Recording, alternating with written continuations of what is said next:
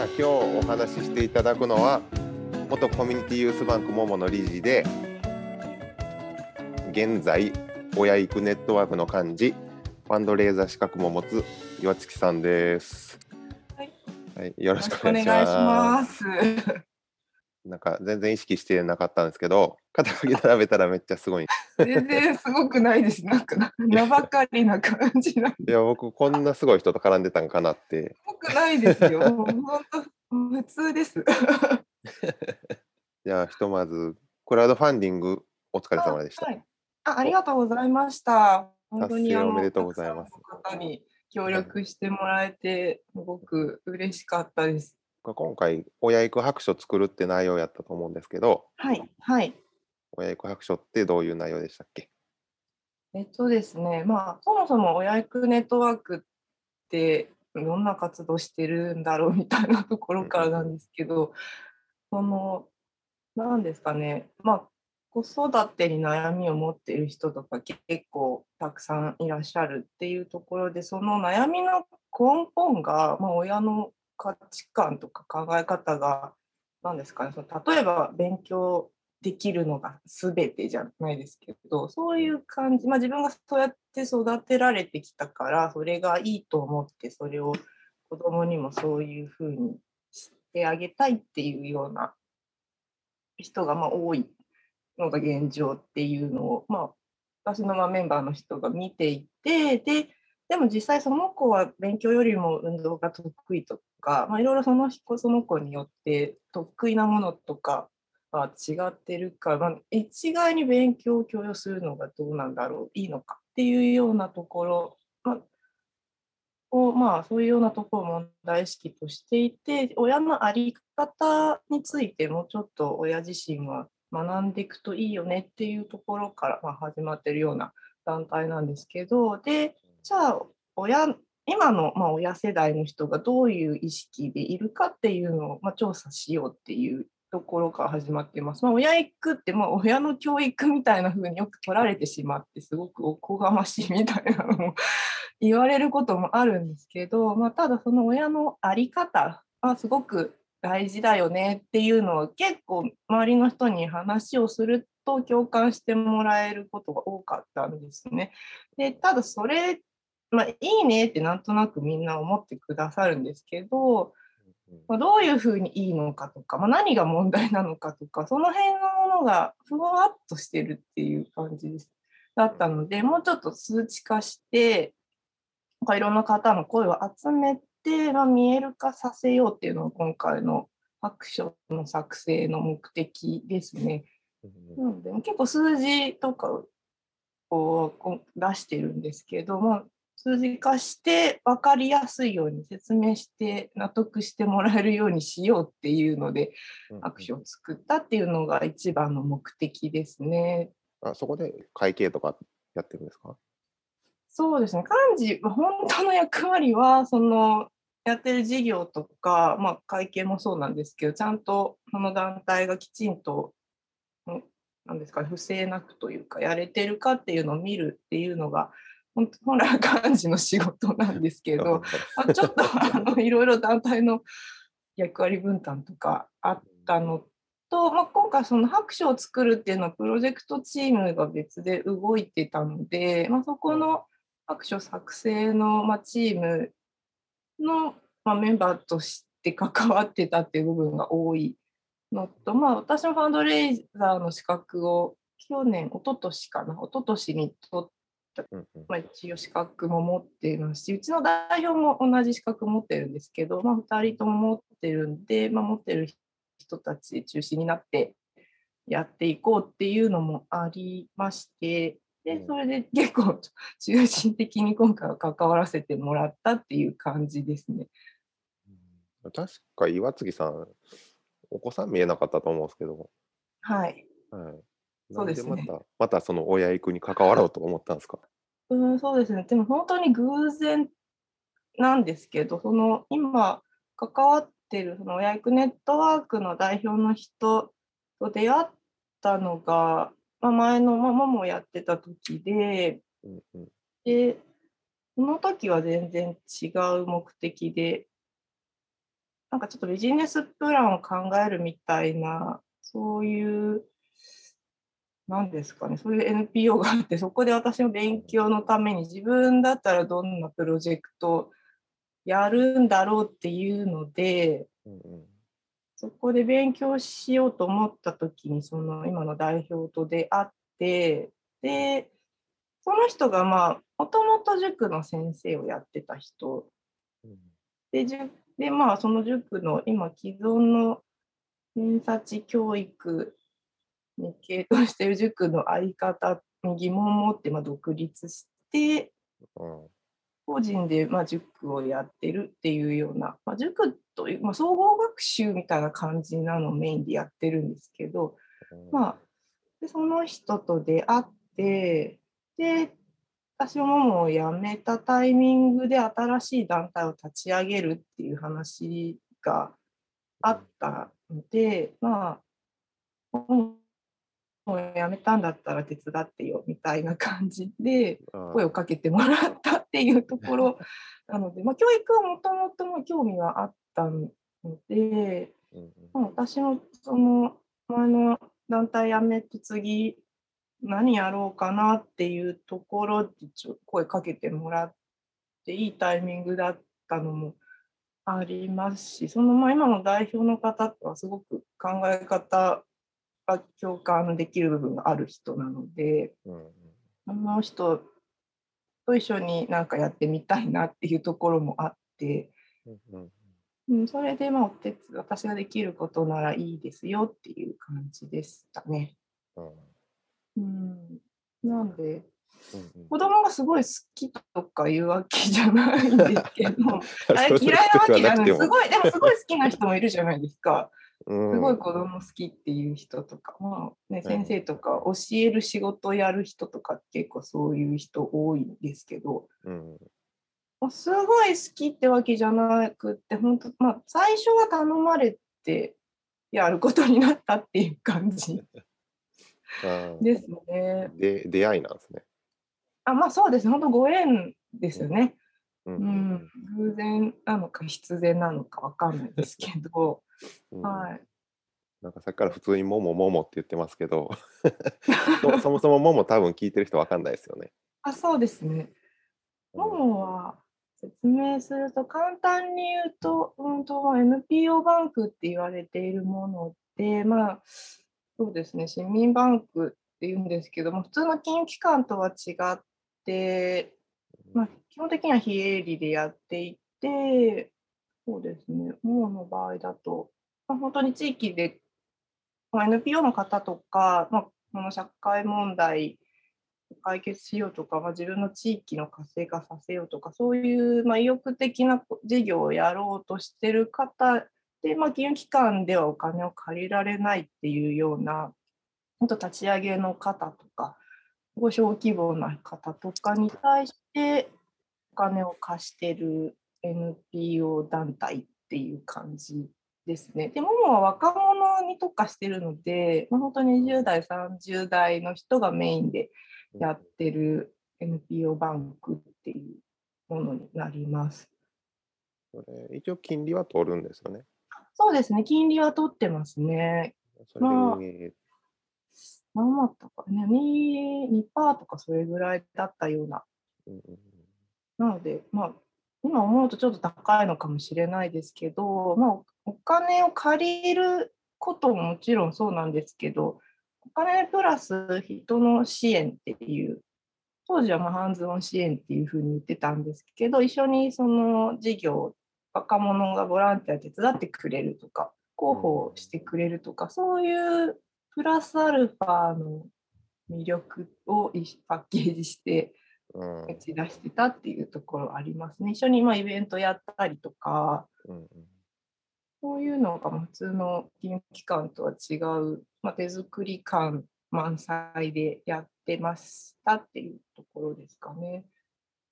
その理事やる前からあったのはあったんですよね、そのモモっていう団体は。そうですね。モノは2005年ぐらいですかね、に立ち上げですね。え愛知万博の年だったはずです。もう今思うと結構前ですけど、今も続いてますもんね、すごいです。今も続いてますね。はい。今2022年なんで、17年目ぐらいですかね。うん。思うと長いですね、結構。あなんかそこに参加したのも、なんか理由があったんですか？うーん、まあそうですね。でもたまたま本当に就職先が金融機関だったっていうのと、最初の仕事があんまり 面白くなくて、会社の。あ で、もともと学生時代にボランティアとか NPO の活動を私自身がしていて、自主で的に？それで、えっ、と、そうですね、たまたま、たまたま読んだ本の中に NPO バンクっていうのがあるっていうのを知って、で、そうなんですよ。私すごいぐ、これ、それもすごい偶然で、本当は結構口コミとか そういう感じで入ってきてる人が多いんですけど、それからその当時の代表となんか一緒にやりたいとか、そういう感じで入ってきてる人が多かったんですけど、まあ、私は全然違うところからももに入ってて、で、あ面白そうだなって、ホームページが結構おしゃれな感じだったので、うん、で面白そうって思って、で、当時の対応も結構丁寧だったんで、あのうん。まあ、ボランティア募集してた時期が、確か4月とか、あ、違うか、もうちょっと、あと、4月、5月か、それぐらいにボランティアの募集をしてて、で、私が最初に連絡したのが8月ぐらいで、で、今、ボランティアって募集してませんかっていうところから、あの、入って、もうなんか終わっちゃってたらやれないなと思ってたんで、とりあえず問い合わせしたらいいよっていうふうに来たんで、で、今度なんかそのミーティングがあるから、いついつにここに来てっていうのが割とすぐ来たんで、まあ、とりあえず行ってみようと思って行ってみたっていう軽い感じの 始まりですね。で、そこにいた人がすごい面白かったので、当時。うんうんなんか会社にいる人とは全然違う感じだったのと、まあ本当今まで出会ってきた人とは違ううん。いろんな人がいて 面白いなって思ったのが最初でした。うん。なので活動内容はもちろんその、まあ、どんなことやるかよくわかんないけど面白そうっていうところからですね。うん、うん。なかなかその NPO に関心持つっていうのがすごいですけど、学生時代から。うんまあでも、まあ、そういう環境だったのかなっていうよくわかんないですけど、ま あもちろん私なんというか社会問題とかそういうのにもともと興味があったのでそういう勉強をちょっとしてたのもあってでモモ自体もそういうまあ社会問題の解決っていうようなところは、まあ、ビジョンにしてる団体だっていうのもあったのでまあそこも結構共感するところでしたね。あモモっていうのって、確かミハエル・エンデあそうですね。あのモモっていう時間泥棒からうん時間を取り返した少女の話の主人公のモモの名前からですよね。あそうです、そうですうん。なんで、当時は本当に、し何ですかね、お金を出せば何でも手に入る世の中になってますけど、それだと、何ですかね、人の心がどんどん失われていくっていうような感じで、で、まあ、それじゃなくてもうちょっと豊かな心を取り戻そうっていう、まあ、当時は本当お金の地産地消っていうのは、当時の代表が今も言ってますけど、本当に、まあ、地域のお金を地域で回すっていう、まあ、小さいコミュニティですね。それを回し作っていこうっていう地域循環をもっとうん。増やしていこうってそのグローバルな会社にお金が流れてく世の中ではいけないっていうようなそんなようなところうん。を問題意識にしてた、まあ、今もそれは変わらないですけどもうちょっとその地域循環っていうところをうんうん。うん焦点当てていこうっていうのをやってたと思うんで、うんうん。うんまあ、そこがまあそれがあって、まあ、ももの概念がぴったりきたっていう風だっていうのは聞いてますね。私もちょっと立ち上げの時から私携わってないので、なんかそのお金扱ってるけど、お金にはならなさそうじゃないですか。うん、全然お金にならないですね。まあ結そこを構お金なくてカツカツっていう。そう。なんか僕もボランティアちょこちょこ参加させてもらったりするんですけど、でもそこはいはいなんですよね、もう。なんか、社会的にすごい意義があると思うんですけど、みんなカツカツなんですよね。うん それなんとかできやんのかなってすごい思うんですけどね。うんそうですね。そうんそれはすごく思いますね。で、ファンドレーザー取ったって感じですか？あーそれもなくはないですね。うん。ただまあ、私が今やってる団体はそういう、うん、ひ手広く活動してないんで、別にあるお金で活動するっていうところなんで、うん。あんまりですけど、まあでもやっぱりもっと事業規模が大きい団体さんとかで、本当に地域に貢献してるけどお金ない、お金の集め方がうまくできてないとか、そういう団体もあるとは思うので、うんまあ必要ではあるかなとは思いますね。本当昔と違って今だと本当クラウドファンディングとかううんん、増えてきてるので、集め方は、もう手段は増えてる。いいなとは思いますけどね。まあでも、クラウドファンディングだと、でもまあ、そのプロジェクトベースというか、なんですかね。なんか事業をやりやるんでお金くださいっていう感じなんで、安定的な収入っていう感じではないかなとは思いますけど、まあでも、まあ、そこを入り口にしていろんな人がその団体のことを知ってくれたりとかはあるとは思うんで、で、まあ、知り合いになって、仲良くなって、マンスリー会になったりっていうのもあったりはするんで、まあ、入り口としてはクラウドファンディングすごくいいなとは思いますね。どういう感じの親役なんですか？うーん、そうですね。まあでもいろんなテーマに取り組んでる方がいるんで、まあ、食育もありますし、うんありますあとは、うーん、まあ、そのものづくりやってる人とか、まあ、工作うん。ですね。やってる人と、あと、あとはまあ心の問題取り扱ってる人と、まああと保育士の方とかもいるので、うん。小さい頃にこういう風に育ってるといいんじゃないとか、まあ、いまあ全般の子育ての悩みに相談乗ってくれるっていうようなメンバーがいるので、いろいろですね、その子どもの年齢によっても出てくる問題は違うので、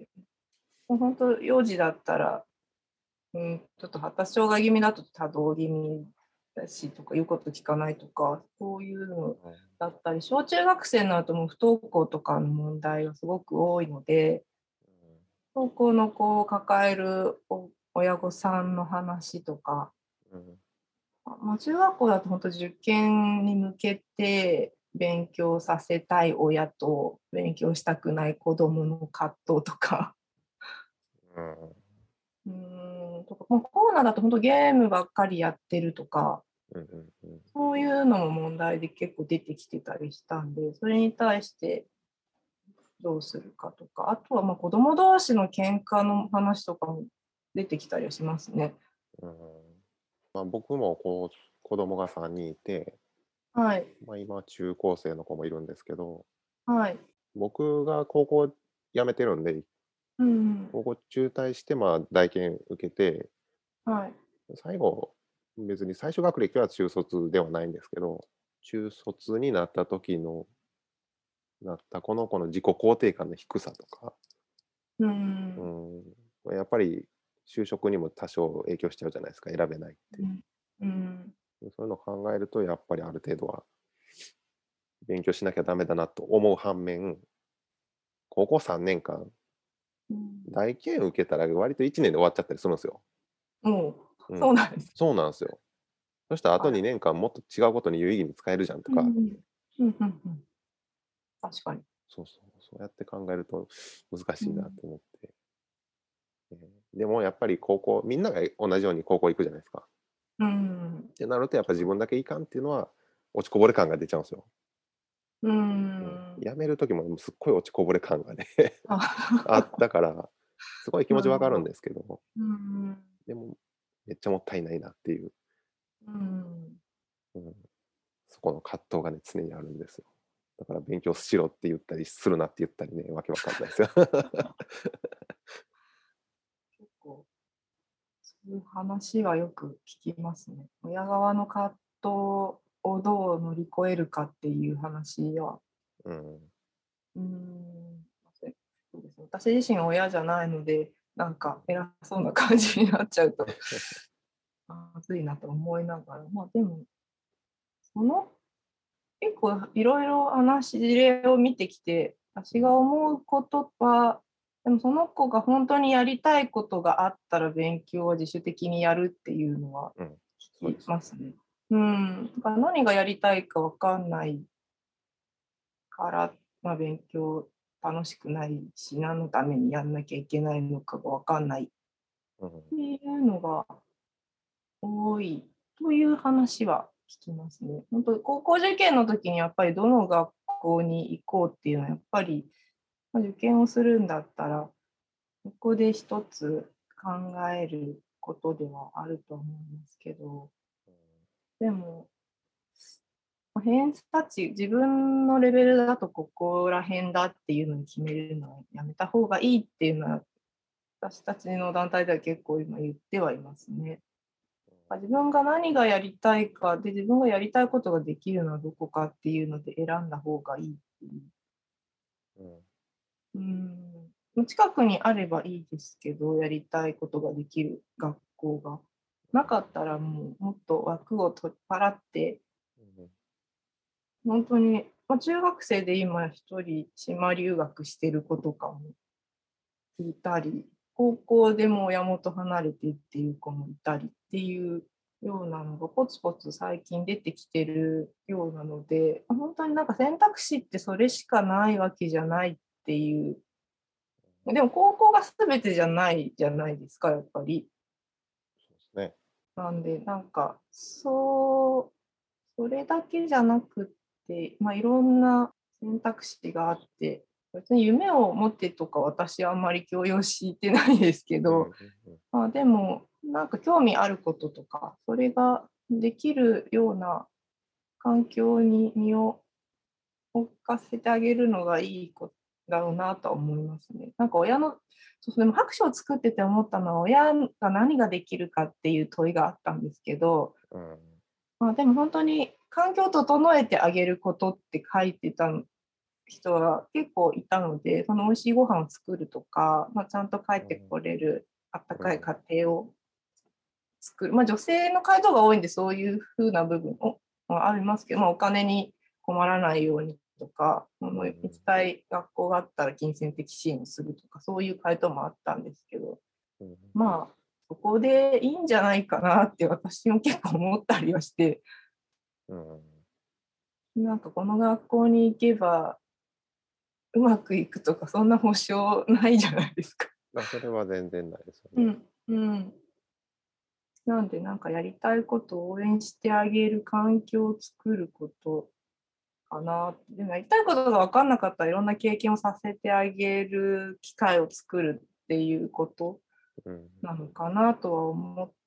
いましたね、白書を作ってた時に。なんで、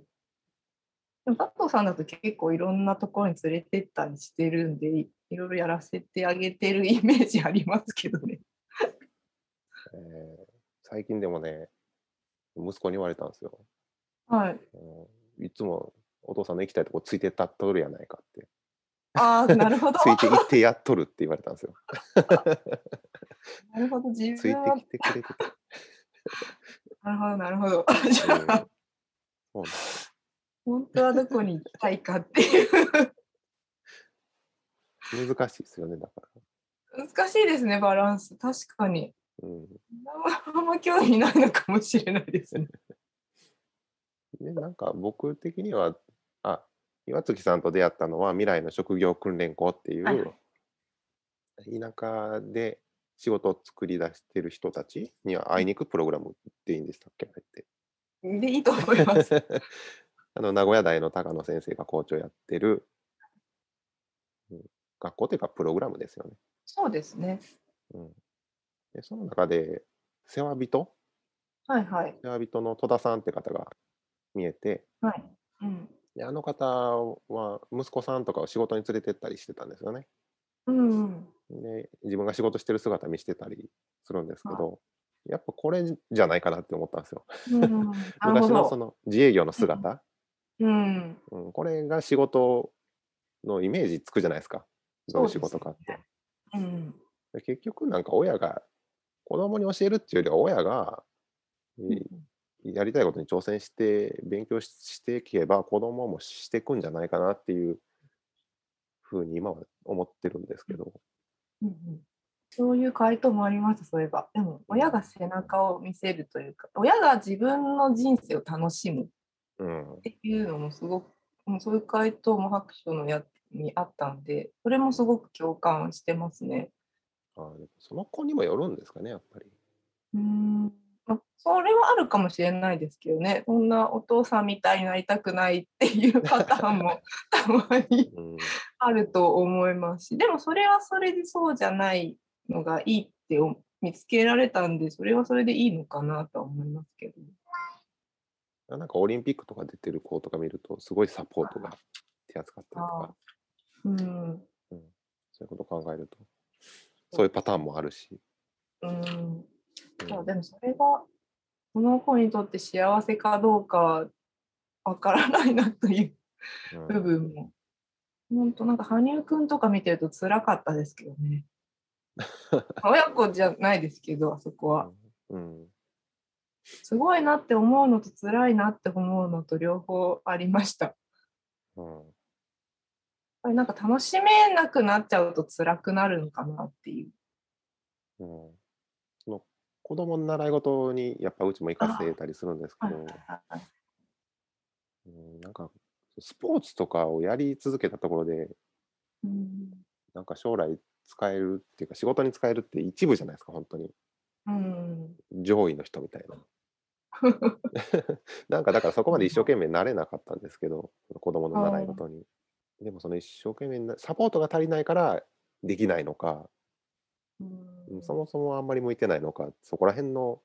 見極めとかもね結構モヤモヤしますよね親としては。難しいですね。うん。スポーツでトップになるのは一握りではあるので、うんどうなんですかね、目的なのかなとも思いますけどね、何のために習い事をしてるかっていうところ、このある程度、まあ、何を習うかにもよるかもしれないですけど、うんそうなんですかね、水泳とかだって泳げるようになればいいとか、そういう部分。それでトップ、オリンピック目指せまでは多分思ってないと思うので、何を目指すか、その、やっぱ体、スポーツしてた方が体強くなるし、とか、まあ、友達関係も人間関係もスポーツを通してできるものがあるかそれを学んでほしいとかいろいろ側面はあるのかなとは思いますけど本当にオリンピック目指すのか楽しくやれればいいのかで全然温度差違ってくると思いますしでもそのスポーツ自体もやっぱり得意不得意は出てくると思うんでスポーツは好きだけどこれ球技が苦手とか走るの苦手とかいろいろ多分あると思うんで、まあ、スポーツ自体が苦手ももちろんあると思いますし個人競技がいいとか団体の方がいいとか多分この子によって違ってくると思うんで、まあやらなやってみて苦しくなったらやめればいいのかなとは思っちゃいますけどでもただなんか中途半端で何も成し遂げずにやめちゃうことがどいいのかっていうのもちょっと私の中で思うことありますけど。なんかアメリカとかでは結構何個も何個もや習い事するらしいですね。うん、そうですねそういえばそうやって聞いたことあります。うんやっぱそんだけやってみやと合う合ってるやつ分かんないってことなんですかね。うんそれはあるかもしれないですね。ただ、やらせすぎるのも結構忙しくなりすぎちゃって、あそうき辛いっていうのは。うんで、うん毎日何かよ用事、習い事とかが入ってるだと、やっぱ忙しくなりすぎちゃって疲れちゃうっていう。もう考えれなくなっちゃいますよね。うーん忙しすぎて。そうですね。うんっていう話も聞くので、このちょうどいいバランス感覚がうん必要なのか。まあ、楽しんでいってればいいと思いますけどね。うん習い事とか、まあ、部活とかもそうですけど。まあ、あと必然的に親の送り迎えが出ちゃうんですよね。そうですよね。そのすごい街中やったら自分で電車で行けるのかもしれないですうけど、ん。地方やとどうしてもね、車で送り迎えっていうのが出てきて、うん 結局親の時間なくなって、みんなイライラしてるみたいな。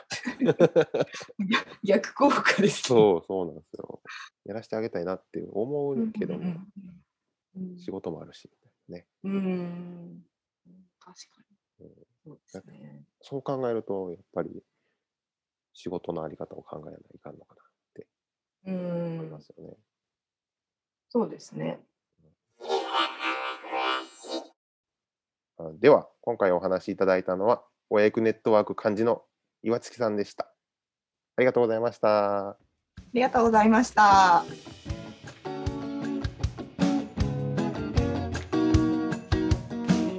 じゃあなんか URL とかって、